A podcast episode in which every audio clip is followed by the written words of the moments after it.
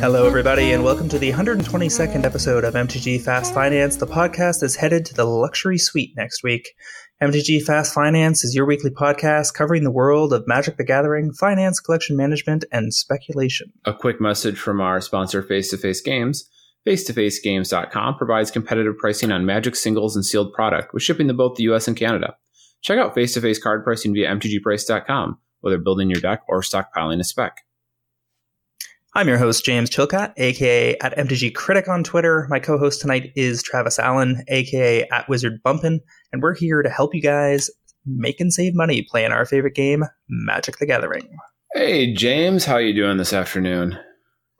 Very well, very well, sir. Good, good. Uh, glad to be here this week. All sorts of interesting stuff to talk about. Um, our show is sponsored by MTGPrice.com, the leading MTG finance community. Sign up today, at MTGPrice.com, to manage your collection, track your specs, and read articles by some of the best financial minds in the hobby. What is on the agenda this week? Uh, this week we have a show in three parts. Segment one is our top movers. We're going to look at the cards that have seen the most increase in price over the last week. Segment two is our cards to watch. James and I will run through a couple cards that we think are uh, going to rise in price in the future. And segment three, uh, our topic of the week. What do you do when you've got a massive buy list credit and uh, you're not sure how to spend it? So we'll look at what some of the options are for uh, for our buddy James here. Uh, hopefully, give you guys some insight into the process that we go through when we're trying to make those decisions. So let's kick off the week here uh, strip mine from antiquities, non foils, of course, 150 to 300. Uh, pretty strong double up there, assuming that price sticks and you can sell copies for that number. And uh, I would not be surprised if you could. Um, strip mine has for years and years always kind of bounced, you know, one or two copies get listed and then they get bought up again. So uh, I, if it's not 300, I bet it's 250. Yeah, I, would imagine that like eBay auctions on on this and other versions because there are multiple versions in Antiquities. Um, but the whole deal here is that this is Black Border, um, so it's the old school players and speculators that have been targeting the older cards that are driving this, and it's getting to the point where old school decks are a fairly hefty investment. Um, not that they weren't before, but they're in much the same boat as the legacy players in terms of facing very steep entry points. Mm-hmm. Yeah. Yep. Uh, then Praetor's Council from Mirrodin Besieged foils nine and change up to eight nineteen dollars or so. Uh, I am pretty confident one of us has talked about this card this year.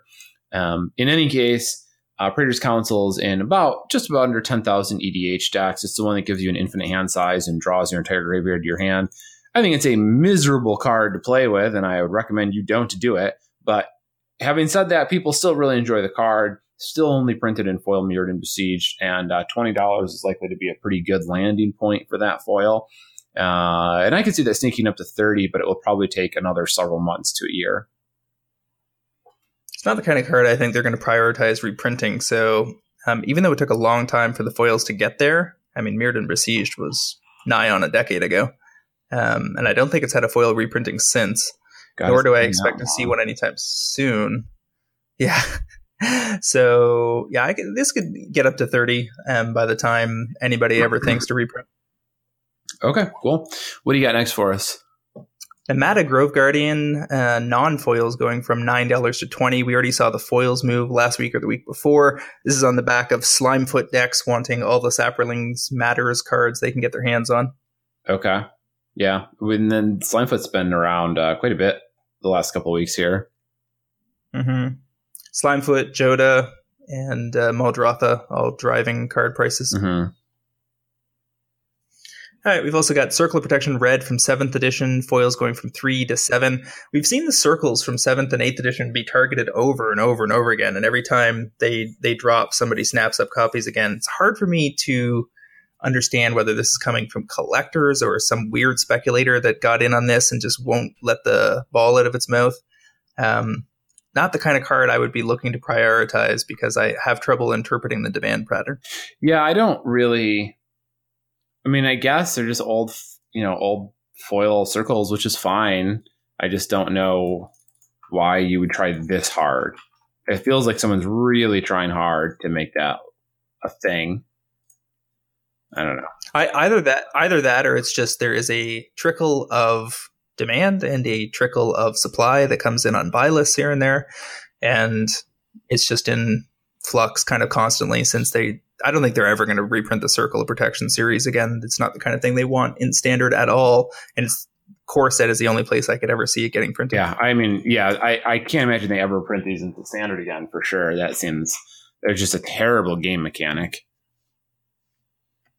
Um, yeah, I mean, if you if you want to push white from mediocre to like format warping, go ahead and give it protection from every color. Yeah, they're you know I don't know anyone who hasn't played with them before. They're really awkward uh, because of the way they they work out. Like you just put four black ones in your sideboard or uh, four of the pro red ones in your sideboard, and then you just could never lose to anyone playing a red deck ever again. And you also might toss in one or two of whatever the other color is. It punches a lot, you know, if everyone's playing green or something like that in the format. Mm-hmm. All right, so we've also got Rook eggs and Aladdin's lamp from Arabian Nights. Uh, the eggs moving from three dollars to seven dollars in theory. The Rook eggs moving from four to about nine. Um, sorry, uh, the Rook eggs moving from four to about nine. The lamp moving from sixteen to forty. Um, both Arabian Nights cards, um, Arabian Nights, Antiquities, um, Legends cards, all been under consistent pressure for over a year. So no big surprise. Nope, not at all. What's next on the list? Uh, so after that, we have Saproling Symbiosis from Invasion, uh, going from 10 to about 25, also on the back of Slimefoot, just like uh. Namada. Yeah. So um, I don't know how many we've got. Do we have any more? It looks like we got another card come a little later in the show, too, for that, for uh, Slimefoot. Um, a little surprised to see these still popping around just because they, uh, I mean, I shouldn't say that, right? Like we usually see these commanders trickle in like this for weeks and weeks afterwards. Um, but it is does seem like Slimefoot is, if not popular, at least being targeted pretty hard. Yeah, I mean, EDHREC supports that Slimefoot, Muldrotha, and Jodah um, are the top commanders out of Dominaria. So you know, watching foils pop off that haven't been reprinted in ages, and then the non foils following accordingly makes pretty pretty solid sense. Yeah, yeah and then after uh, Saproling Symbiosis, you've got Custodi Custodi Squire from Conspiracy Foils 350 to almost 10. I thought, did we not talk about this one already too? Uh, this one sounds familiar to me um, a couple weeks ago, but uh, this is definitely a Pauper card. Uh, this my stupid puppy's chewing my chewing my pant leg while we're trying to talk here. Uh, yeah, this is a five on a three three that returns stuff to your hand when you put it in the play. Overall, it's a little underwhelming, uh, but in Pauper, the effect is rare. Um, so, like, it, it's got to be what it is, right? Like Pauper players. Yeah, yeah. It's it, shows up in a bunch of different white Pauper okay. decks. Selenia Dark Angel uh, from Tempest going from three dollars to nine dollars. Is Selenia a reserve list card? Yeah. Ah, well, that explains that. Uh, moving right along, Phyrexian Rager from Apocalypse foils going from a dollar to three dollars. I'm assuming that's on uh, a little bit of upper pressure from Muldrotha uh, players looking to um, basically put a portable uh, Necropotence uh, into their graveyard and then cast it every turn. No, that seems reasonable. Yeah. Uh, yeah, this is the one we saw. It was just an IMA. It's been an EMA. Started out in Apocalypse. Yeah, I remember this from Mirrodin Besieged. I, yeah, I don't know what else it would be. This seems like a reasonable place to find it. The Apocalypse foils, of course, are the ones with the lovely black bubbles on the borders. They're the definitely the superior uh, copy that's out of the available pool. Yeah, those are real cool. So rampant growth is of course one of the most important green spells in EDH, and like twenty thousand plus EDH decks. So seventh edition foils going from six to twenty actually surprises me that they were that low. Um, if I'd seen six, if I had known that they were five or six dollars, I probably would have bought some myself. That sounds like it. That that six dollars is uh, I don't know. I wonder if that was accurate. I guess. Well, how, I, I, think by accurate you mean how many copies were actually available before the only remaining copy was six, was sixteen plus. Yeah, it might have been like one with like five dollars shipping type of thing.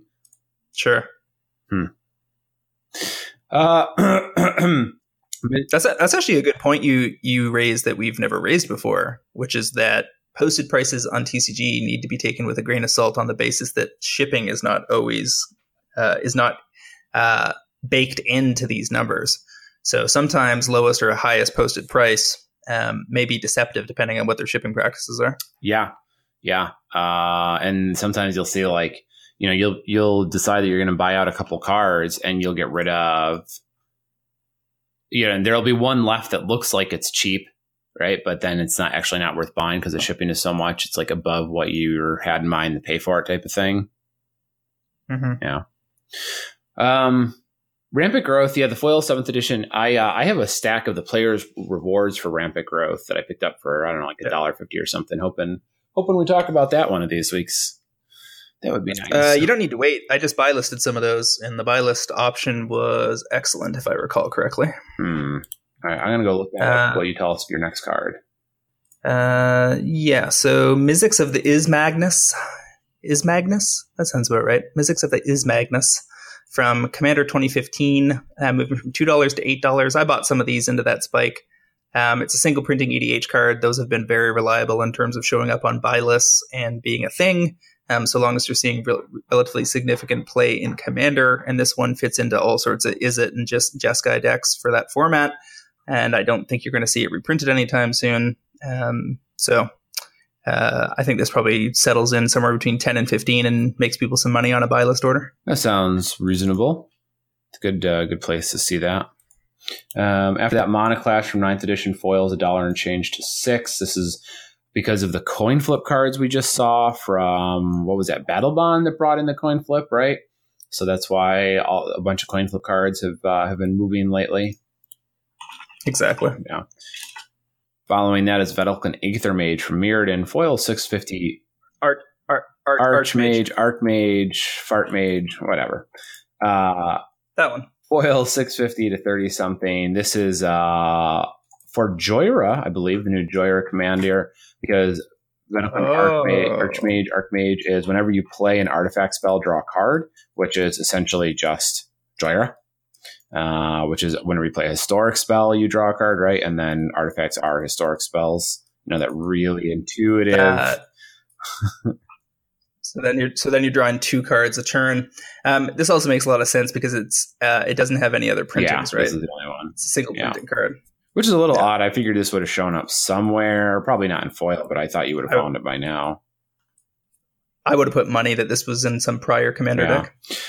Um, oh, it's not. After that, spontaneous generation, Mercadian Masques foils two and change up to fifteen. This is the another Slimefoot card, so quite a few this week. Um, not much more to say there. Uh, I would be selling all of my Slimefoot foils if I could. I'll tell you that, guys, that much. Uh, you know, some of them might hold off, might hold values better than others, but the uh, there's a lot of demand for them right now. Um, so if you can get these inflated prices, I would definitely take it.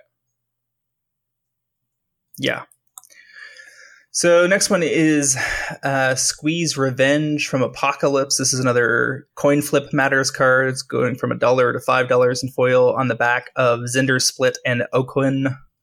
Uh, Eye of Chaos, the coin flip commanders from Battlebond.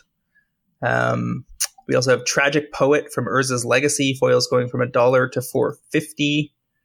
Not sure what that's all about. Is that a is that a I believe card? so. Um, well, this is the new, it was just reprinted in Dominaria as well. So at, uh, at common, not that I can tell with the set symbol. So I'm guessing that people are picking the old was this the old foils? Yeah, the old foils to play in standard. Is likely what that is. What is that to get rid of like white enchantments or something? Sacrifice it to return an enchantment from your graveyard to your hand. What what enchantments are people returning from their graveyard and standard? Absolutely right no idea. Yeah, I, I I'm going to write that. I, I, have no idea where. Tra- I don't think Tragic Poet's being played in any standard decks, as far as I can tell. Nor is it being played in any Pauper decks. So, well, I didn't say it was being played. Yeah, maybe they're going after original. Foils. I didn't say it's being played in good standard decks. But if you wanted to play this, like, if you wanted to play this card in standard, you would you might want to go buy the dollar foils from Urza's Legacy. rather than the new ones. From, from our platform of relatively consistent logic, it's hard to stretch our minds around the strange things that Magic players often do that are out of our. our well, I say line. this as somebody who personally has bought old foil borders of some truly terrible cards because they were made legal and standard and Fair. like I wanted to play with them and I'm like, yeah, I could pay a nickel for the, you know, the standard non-foil one or I could pay a dollar for cool old foils. Yeah, I mean, the box of shame, spec box of shame, there are plenty of cards that no one else would understand but me. So My, well, Fair enough. Mine's not a spec box Uh, of shame. It's a like binder of like play sets for standard and modern, and it's not of shame. There's no shame in it, but it has definitely got some curious inclusions. fair. Uh, Impulsive Maneuvers from Odyssey is also a coin flip matters card, uh, going from two dollars to thirteen dollars. I don't actually think the coin flip commanders are make that much interesting of a deck for EDH, and all the coin flipping is going to annoy the shit out of your regular play group. So anything related to this, uh, that's definitely selling to hype. Yeah, uh, you're gonna requ- it's gonna require a specific set of players to really enjoy that mechanic, uh, and they're generally going to be a very casual group. So just keep that in mind before you you go through all that. It's definitely not a it's something where the novelty can wear off, I believe. Yeah, definitely.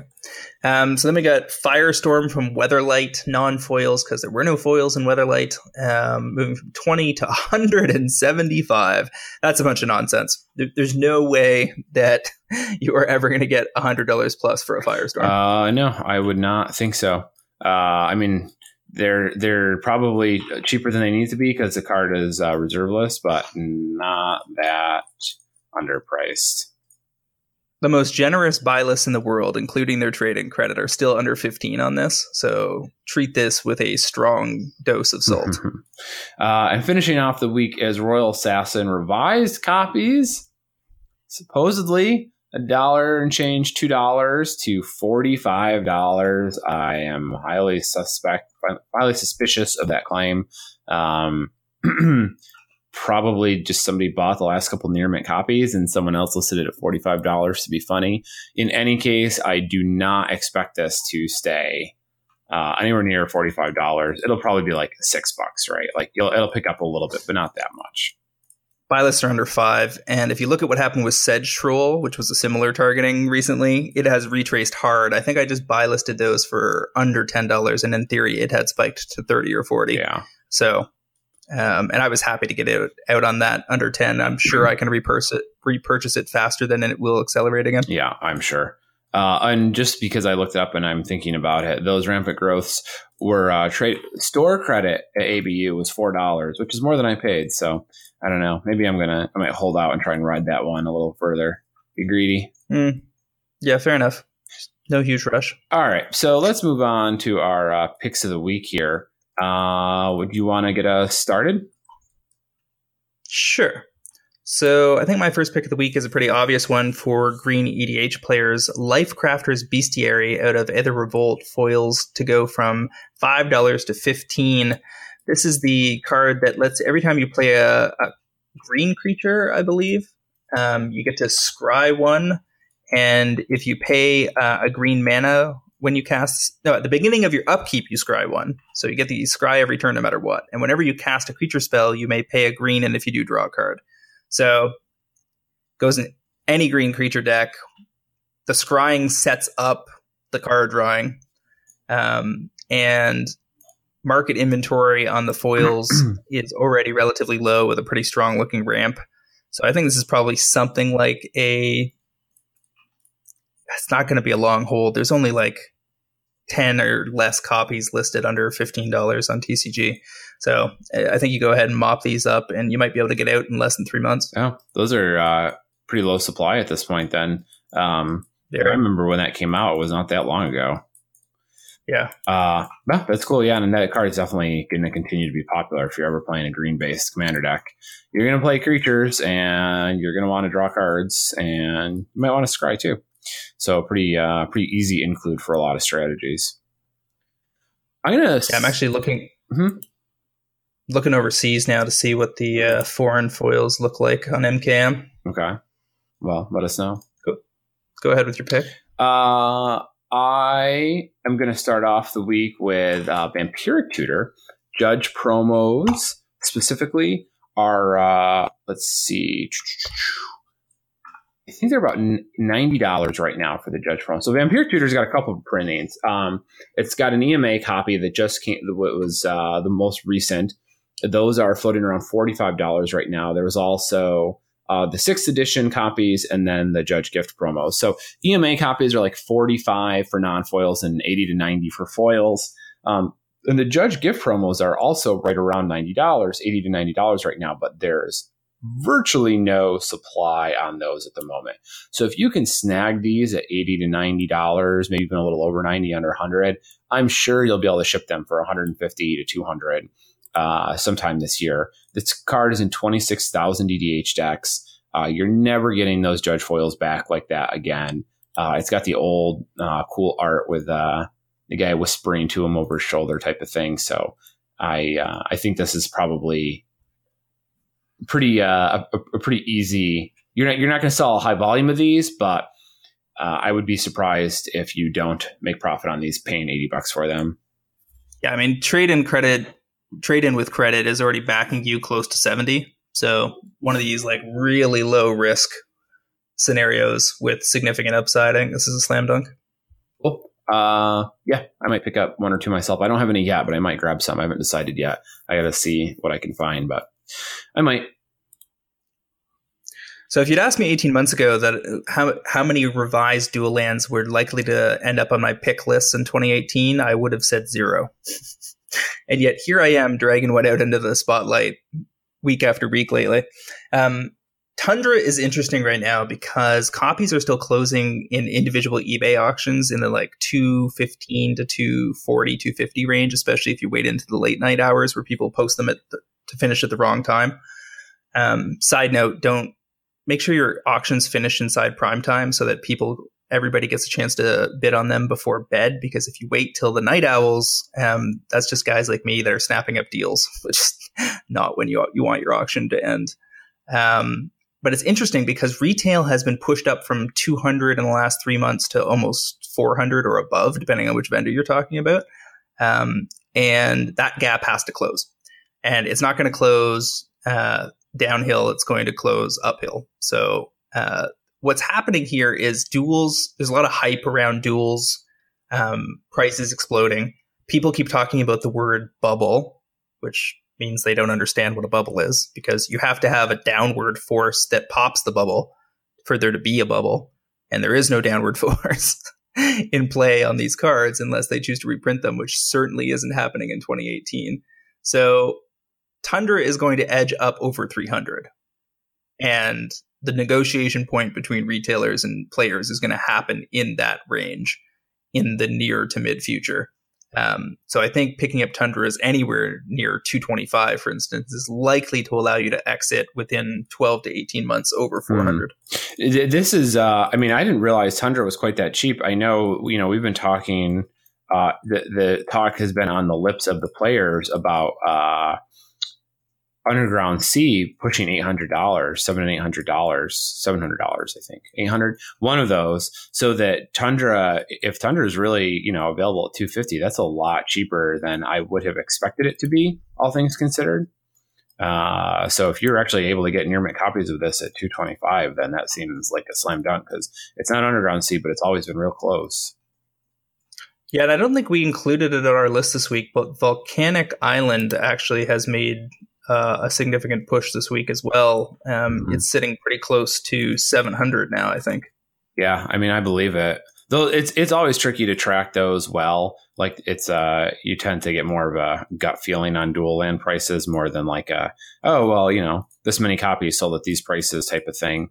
Um, but yeah, I mean, if, if if Volcanic Island and Underground Sea are moving like that, then Tundra should not be far behind at all. Yeah, Tundra and Bayou, I think I expect to get dragged up. It's funny. I remember when Bayou was garbage. yep. A while ago. Um, as, as long as as long as DRS is in the is, is in Legacy, it's got a home.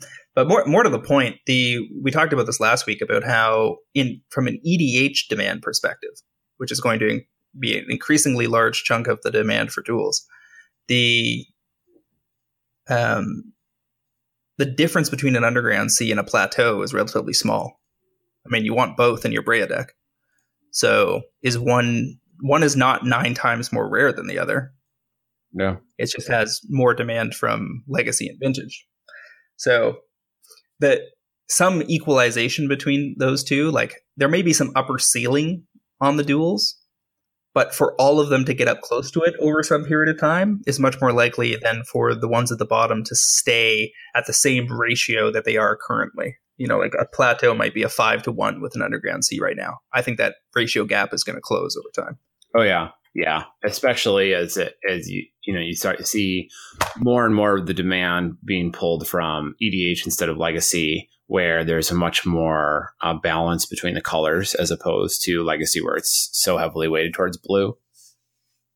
Yeah, yeah. I two twenty five tundras. Uh, sure, I would snap those off. I think. All right. What's your next pick? Uh, I'm gonna go. So you know, I told you guys about Vampiric Tutors at nearly hundred dollars. I'll go to the other end. Edric Spymaster Conspiracy foils are like five bucks. Supply is also real low on this. He's very popular in EDH as well. He used to be uh, when he was only in Commander's Arsenal. He was like a thirty dollar card, um, something like seven or eight thousand decks. Uh, the only other foil is a Commander's Arsenal foil, but those foils are kind of wonky. They're not very popular. The conspiracy foils are much nicer. Conspiracy is also quite a few years old now. We're not talking about conspiracy two. We're talking about the first one. Um, so you know, I think you can pick these up in five and six byte, five and six bucks, and then ride them up to north of ten, maybe fifteen ish, um, probably before the end of the year. You know, if you'd asked me, I would have said this card was banned in EDH, but I'm confusing it with Leovold, the other officious looking um, elf administrator uh, that is banned in EDH. The um, so yeah, I mean the fact that he draws you a card every time one of your creatures hits means that any deck that that is put pushing creatures through and happens to be playing blue and green can find a reason to play this. Yeah, and he's also an interesting political card because he draws cards uh, for your opponents too. The way it works, um, so it, it's easier to play him, I guess. Right, right, right. Because the trigger is it deals com- if whenever any creature deals combat damage to one of your opponents, a controller may draw a card. So you can sic people, basically direct people's aggression towards the person that you want to to be targeted, so that the other people can get the cards they want. Yeah, it's like oh, if I have to choose between attacking Travis or this other guy, I'll attack the other guy because then I get to draw a card where I don't if I attack Travis because he's got uh, Edric in play. Yeah. Fair. What are you wrapping up with this week? How, how deep is the supply on the Edric foils? Uh, like 10. Yeah. and copies. Sounds pretty good. Pretty, pretty similar to Lifecrafter's Bestiary that way, then? Yeah. What about the uh, Commander's Arsenal copies? Uh, deeper, for sure. But again, I don't think people really like those. They're that weird, like uh, FTV printing, essentially. So they're a lot less pleasurable. And I mean, you know, you can look at the stock between, you could be like, well, there's a lot of, uh, a lot of Commander Arsenal copies, so the conspiracy foil shouldn't really be able to move that much. But it's like, well, there would have been a pretty good supply of conspiracy foils, and there aren't any more. And those Commander's Arsenal ones are just sitting there. So there's enough demand to have already emptied the one set compared to the other. Now these look pretty good. The very short ramp what was your what was your exit target on these? Uh, like fifteen. Yeah, that seems reasonable. Fifteen to twenty seems very likely. Yeah. Hmm, cool. Good pick. So my last pick of the week is Imperial Recruiter. Uh, I think it's more of a long-term hold because I'm talking about the foils from M25. I originally thought that you could pick these up somewhere in the 80 to 90 dollar range and probably expect them to eventually be over 150.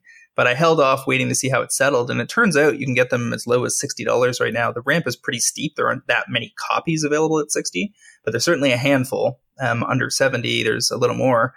And then I would be targeting these to go up over 90 again. I mean, this is a mythic from a set that no one liked that is that no one's going to be encouraged to buy additional boxes of which means a lot of that product is going to rot on the shelves, which means less product actually hit the market. It's kind of like the opposite problem as Dominaria and Battlebond, Battle Bond, right? Like if a set's really popular, there's actually going to be take it's going to take longer for you to make money on it.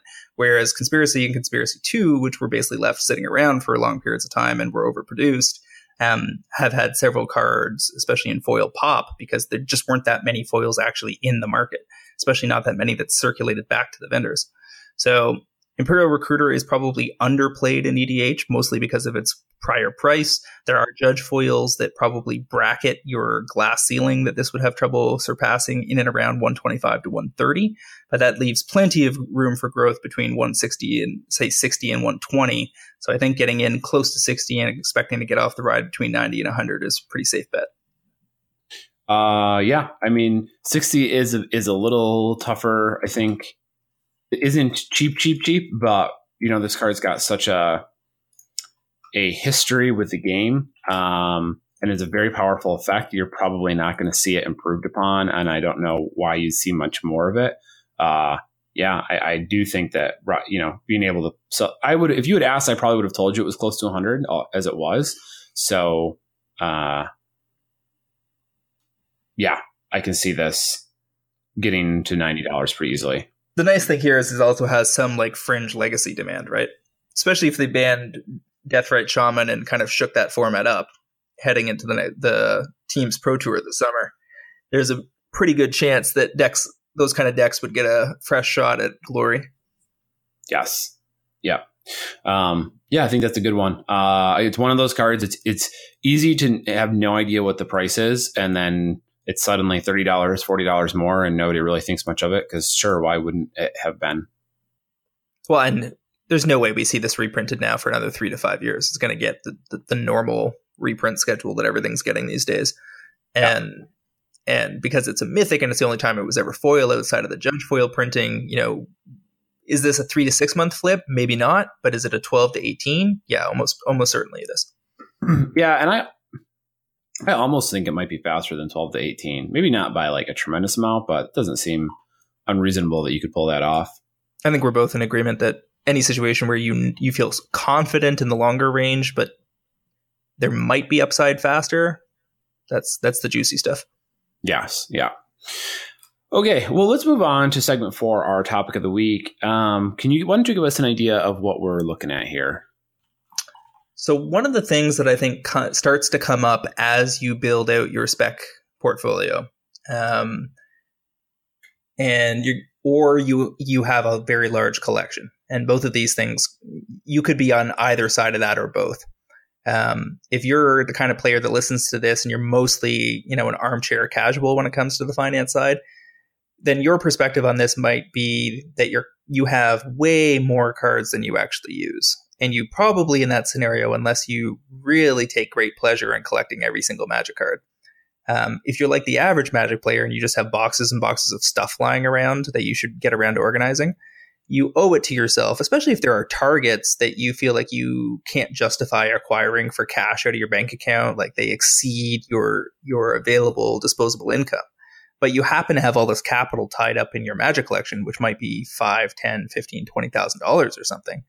Um, you owe it to yourself to mine some of that by shipping it to the best available buy list. Generally in North America these days, that means either Card Kingdom or Abu Games um, who have very generous credit, uh, trading credit bonuses. And at the end of that process, you might find yourself with, you know, a pretty significant uh, trade-in credit that you can use to purchase cards from the, the vendor in question. Now, that could be a few hundred dollars, or in the case of the buy list that I sent in this week um, to Abu, it could be a four thousand dollar credit.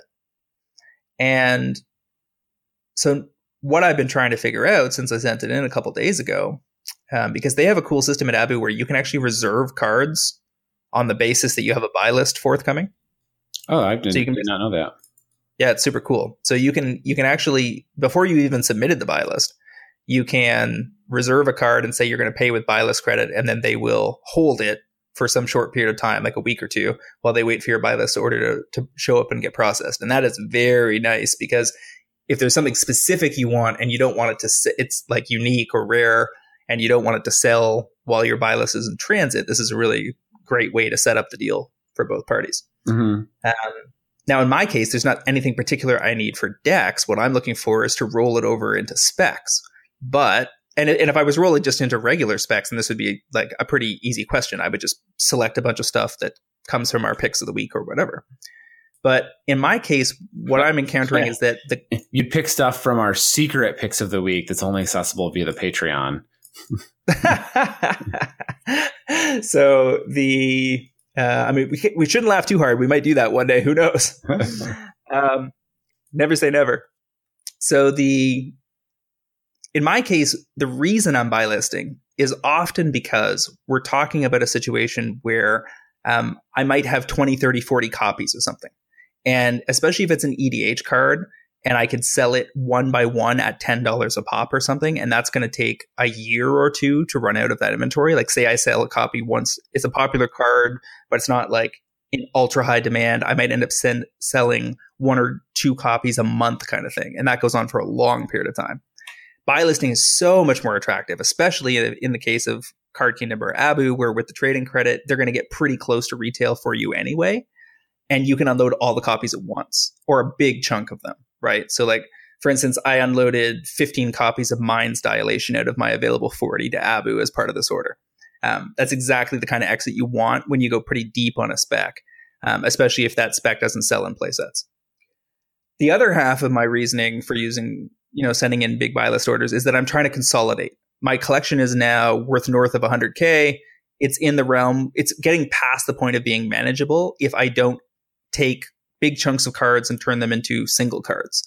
And then withdraw some of my funds from the rolling process of of uh, accumulation appreciation and either buy listing or retail selling. So what i've been trying to do is take something like 20% of my profit off the table every few months and turn it into a high value reserve list target that I think has legs moving forward. So it might be lower overall returns than in my general portfolio, but much uh, more easy for me to manage. And I've managed to consolidate something like $25,000 in just 10 or 15 cards, um, which is a pretty good place to be when you get into that particular position. So the question of the day then, and I I pinged you on Twitter earlier this week with some some options and asked you to take a look because it was last I night. wasn't. It was last night. yeah, earlier in the week. um, you know, it's it. I'm not sure what to do. Is is the bottom line? Um, there are there's been a lot of movement on reserve list targets lately, and um, with a four thousand dollar credit, the collector in me is incented to just grab a piece of beta power. Like I can still get a time walk or a mox or something for that price. Probably SP. Um, but the investor in me is saying that price theory dictates I should get lower value cards that are more liquid. So, for instance, it's the difference between getting one $4,000 card versus four $1,000 cards. And my reasoning, generally speaking, is that the $1,000 card has a much better chance of going to 2000 than the $4,000 card has of going to 8000 And for $1,000 cards that become $2,000 cards, doubles your money, makes you $4,000. A $4,000 card that appreciates to 5000 excuse me, does not get you there. Does that make sense? Yeah, I'm with you so far. All right. So on that basis, can you think of anything in the on the reserve list that might be between a thousand and two thousand, say, that you think has legs to go? Oh well, I mean, without looking, that's a little tricky. Uh, hmm. I think my my my first instinct would be to tell you to go with unlimited moxes, uh, but those are the ship is probably mostly sailed on those. Uh, if you're talking about under a thousand dollars on the reserve list, uh, uh, well, tundras, or maybe the foreign black border duels, depending on where those are. Yeah, they, they've been draining pretty hard. They were definitely on my radar. And at the prices from even two weeks ago, I would have jumped all over them. You could still get like foreign black border tundras and um, volcanics and stuff in the, say, 400 to 900 dollar range depending on which duel you were talking about a lot of that inventory has has been draining out of the market mm. um, and at this point like unlimited sapphires uh, are largely out of stock Um, like Abu has no unlimited sapphires in stock currently. You can get a played uh, beta like SP for thirty five hundred. What they're what they're calling SP, but to my eye is more like a generous MP. Oh, hmm. The the other direction. A little surprising. Well, what I'm saying is they're calling it SP, but I think it's more. like yeah, I know. That's I'm saying that's surprising. Generally, you know, the shops grade harsher than the average guy on the street would. Uh, I, I think that they they know that they can get away with this now on the power stuff, and people will do their own grading anyway, and they they use it to prop up price that's fairly aggressive, right? Yeah.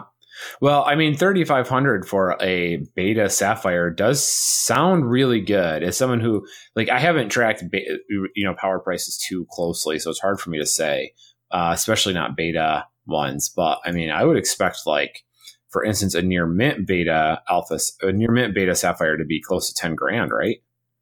You know, eight, seven, or eight, perhaps.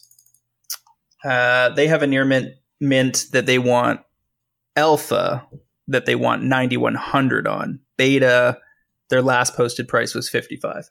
Yeah, and I bet yeah, last posted, but if the alpha is 91, I bet the beta is uh, you know, what, 85 or 8000. So I would guess the, I, I, would I would guess the next near mint they post will be like seventy nine ninety nine or something. Yeah. So in other words, thirty five for one that's in you know a various played condition is probably a pretty good deal because you're getting for probably half the price, basically. Yeah. So I mean, some examples of some stuff I was looking at, I was thinking of um, that have also been under pressure lately would be like Bazaar of Baghdad. Their lo- their posted price now is two is nineteen hundred. so it's a weird position, right? Because just last year that would have been a thousand dollars. It's doubled. Do you believe it can go even higher? Hmm. Like, do you think things like Bazaar and Library and Workshop are at their natural conclusions? Well, I think it depends. For me, that's kind of a case by case basis. I actually don't like uh, Bazaar all that much because it's it's a weird card that nobody's going to play anywhere other than Vintage Dredge. Like, it's just not good anywhere else. Uh, so it's sort of like, why? Like, why? Like, I guess Whereas like Library of Alexandria, people might oh boy.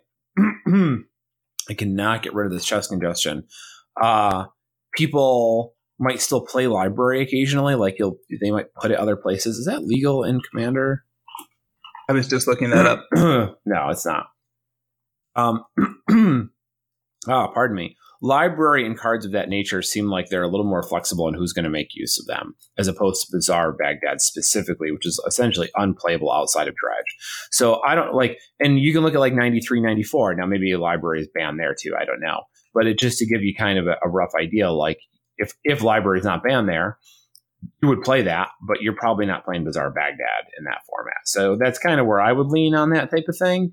Um, with those types of cards being more, you know, if it's playable, even if you're not sure where it would be played, it's more interesting than if it's not playable at all, which I would put Bazaar kind of in that realm. Fair enough. Workshop they've got posted at out of stock at 2400 and HP copy posted at 1560.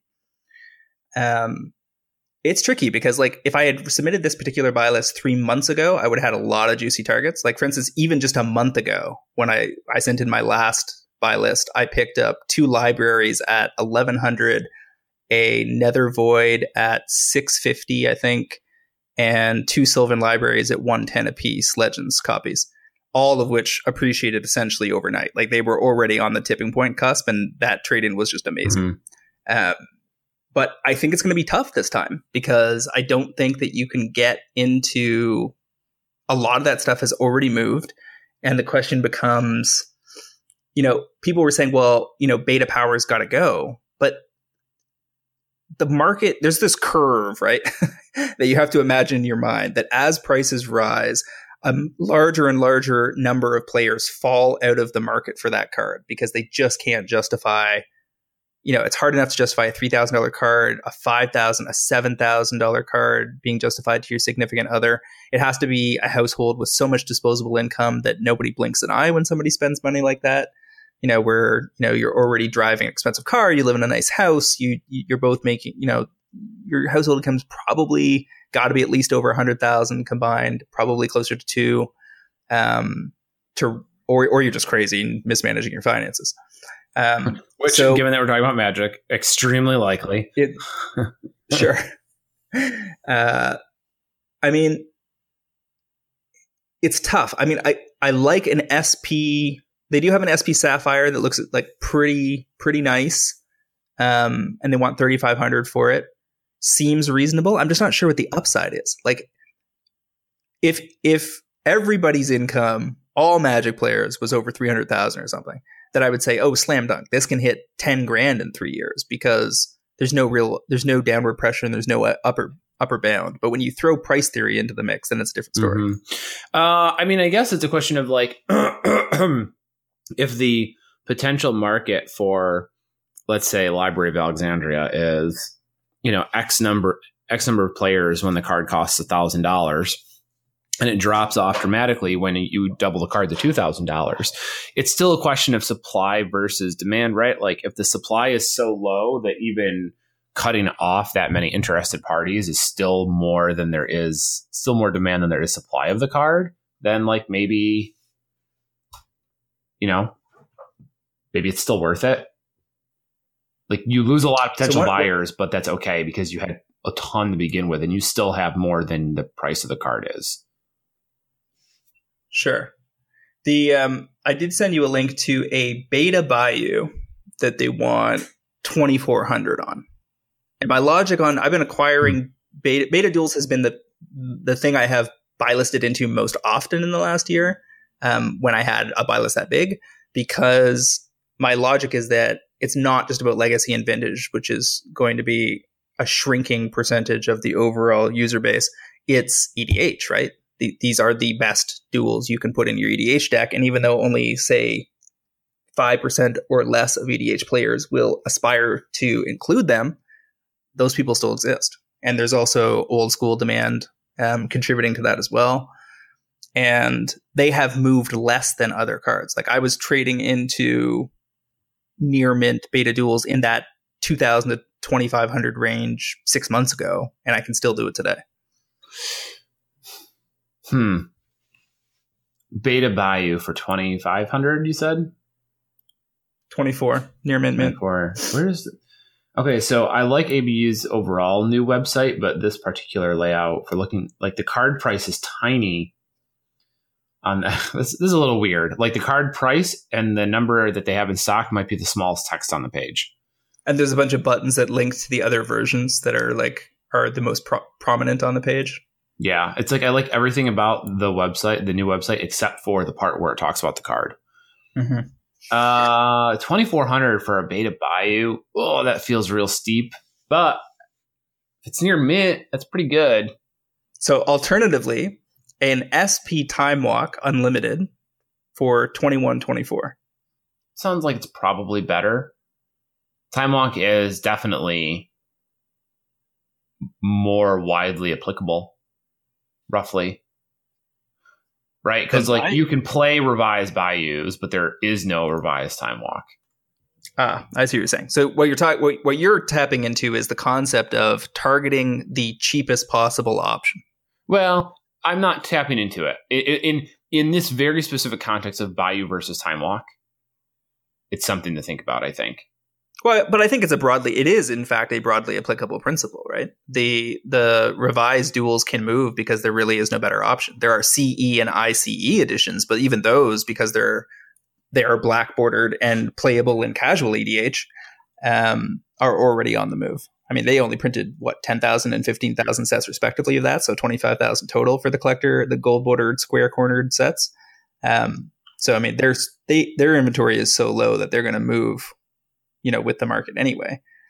Um, and I think it, what you're saying makes sense that you know this is the the cheapest, good looking version of time walk you can ever get, whereas you know, a beta Bayou is still roughly 10 times more than a revised.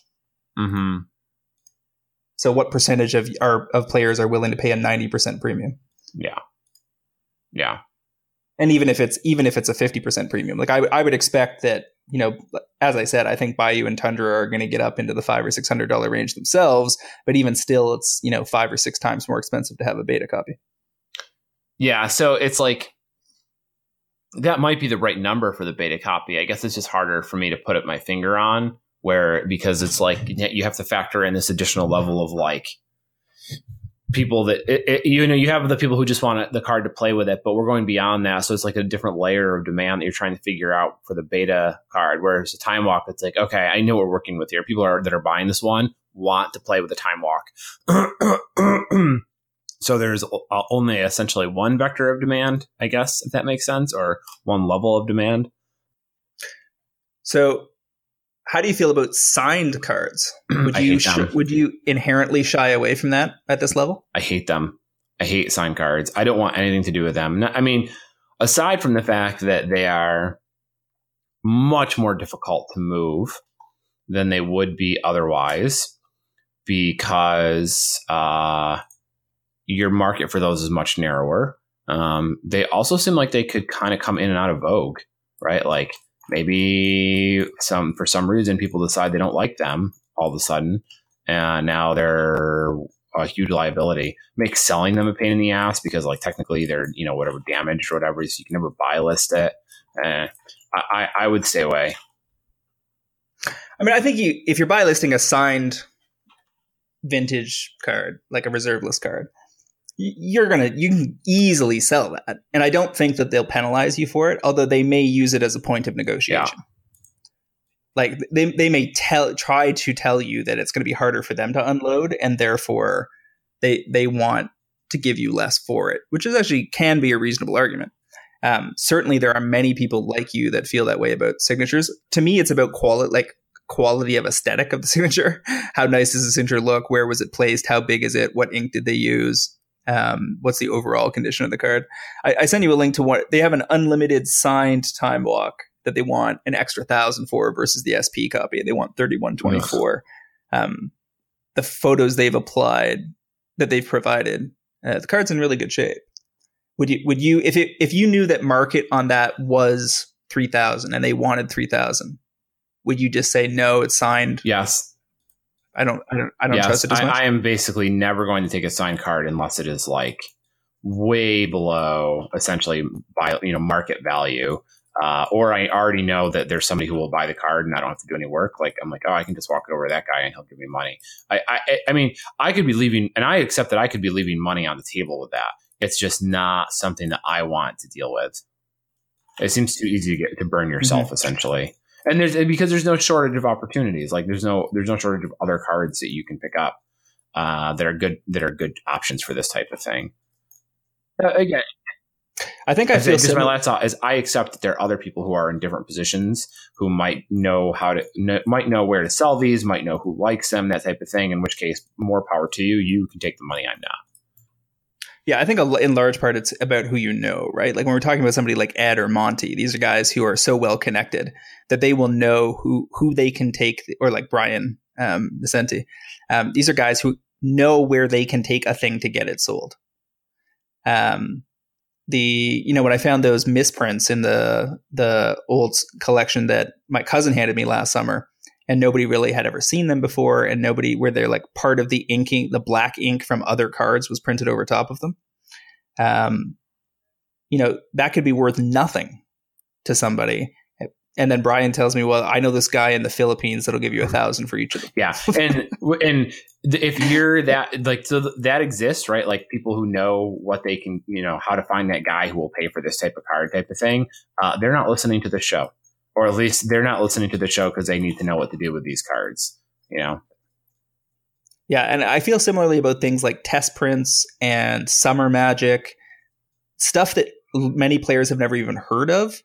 Is is not well, while it it may be ultra rare and sh- may have an appreciation curve. You really want to be an expert in those particular cards and have the connections in place before you commit to using them as specs. Yeah, yeah. Summer Magic, I would say, like you could you could make more of an argument for because at least that feels a little more renowned than like misprints. Uh, but that's still a stretch. Okay, so four thousand dollars credit of the available options, and based on our discussion, what would you get? Um, so let's see. You've got if I'm choosing from the options you've presented me here, you've got the unlimited uh Mox Jet for 31. You have this uh, near mint beta bayou. God, this website, I cannot parse this page for 24. The SP time walk for 21. A near mint time walk for 31. Foreign German foreign black border underground sea. Well, that's just out of stock. That's out of stock. You sent me a couple of these were out of stock. The last two are out of stock. Um, yeah without having looked extensively at the price history on these, I'm inclined to go with the Time Walk, the 2100 SP one.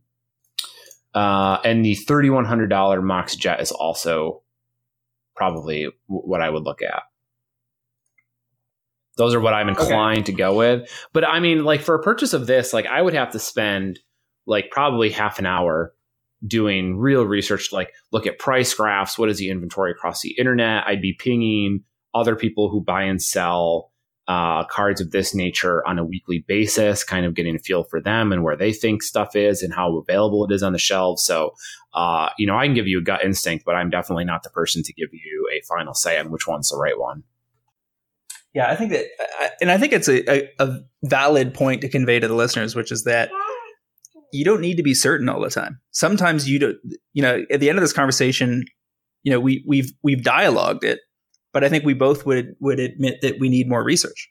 And if you need if you need to take some more time with something, then take your time. I mean, the one or two of these cards may disappear in the interim while I figure it out, but there will be a target left. Yeah, and and I will highlight here is that this is definitely like niche type stuff, and if you are not knowledgeable about that niche, don't feel bad about trying to find people that are. James and I have done 120 two episodes of this. Like we've both been involved in magic finance for a long time, have done a lot, but we are both very well aware of our limitations on the borders of our knowledge on certain topics. And like, if you think you know everything, you will burn yourself hard. So, you know, especially when you get yeah. into niche magic cards, find the people who know the stuff. Yeah. The, the other angle here is that this is about, you know, we're talking about expensive cards because I'm trying to consolidate. I want to manage less cards total. But if you were just trying to roll over into your specs, then, you know, this, you have a much wider open palette with which to paint your future. You know, you can, um, there's all sorts of cards we've talked about in recent weeks that are picks that are sitting on these websites waiting for you to buy list into. So one of the ways you can avoid spending a bunch of cash on your specs is to use your existing cards to fuel some of your your you know your speculation activity so that you don't have to worry about cash flows. Yeah. What's uh what's Alara thing you should take? Alara, what do you what do you think I should buy? Nothing. a college tuition. she only cares about one object in the universe. That's cheese. So that's probably oh. what she wants me to buy. Cheese. She loves cheese. Huh. It's like one of, one of her first words. How old is she? She's a year and a half. Okay. So you can hear her. Come here. Tell tell Travis what you want me to buy. Do you like cheese? Cheese. of course, no, now she's she uncooperative. no, she's not cooperative. All right, so I guess we'll wrap it up. All right, where can our listeners find you, James? You guys can find me on Twitter at MTG Critic, as well as via my weekly articles on MTGPrice.com. I've also uh, managed to launch the first iteration of MagicCards.shop, which is stocked full of all sorts of EDH, modern, Pauper, legacy, Japanese foil goodies all over the place. And we're going to be looking to get some of Travis's inventory in there as well shortly. So again, take a look at MagicCards.shop. Yeah, and keep an eye out for either a uh, near mint beta bayou or a SP time walk. well, this, um, this, this, all, I mean, finishing point on that topic, all of that stuff as a whole, as far as I'm concerned, I haven't put any, almost like nothing but like garbage reserve list cards have I buy listed or sold recently, and all of that has paid off. Like holding on to things like Candelabra of Tawnos and various dual lands and Bazaar and Workshop, not selling into the hype has been very generous. Oh, yeah, Candelabra. I think I have like a pair of those.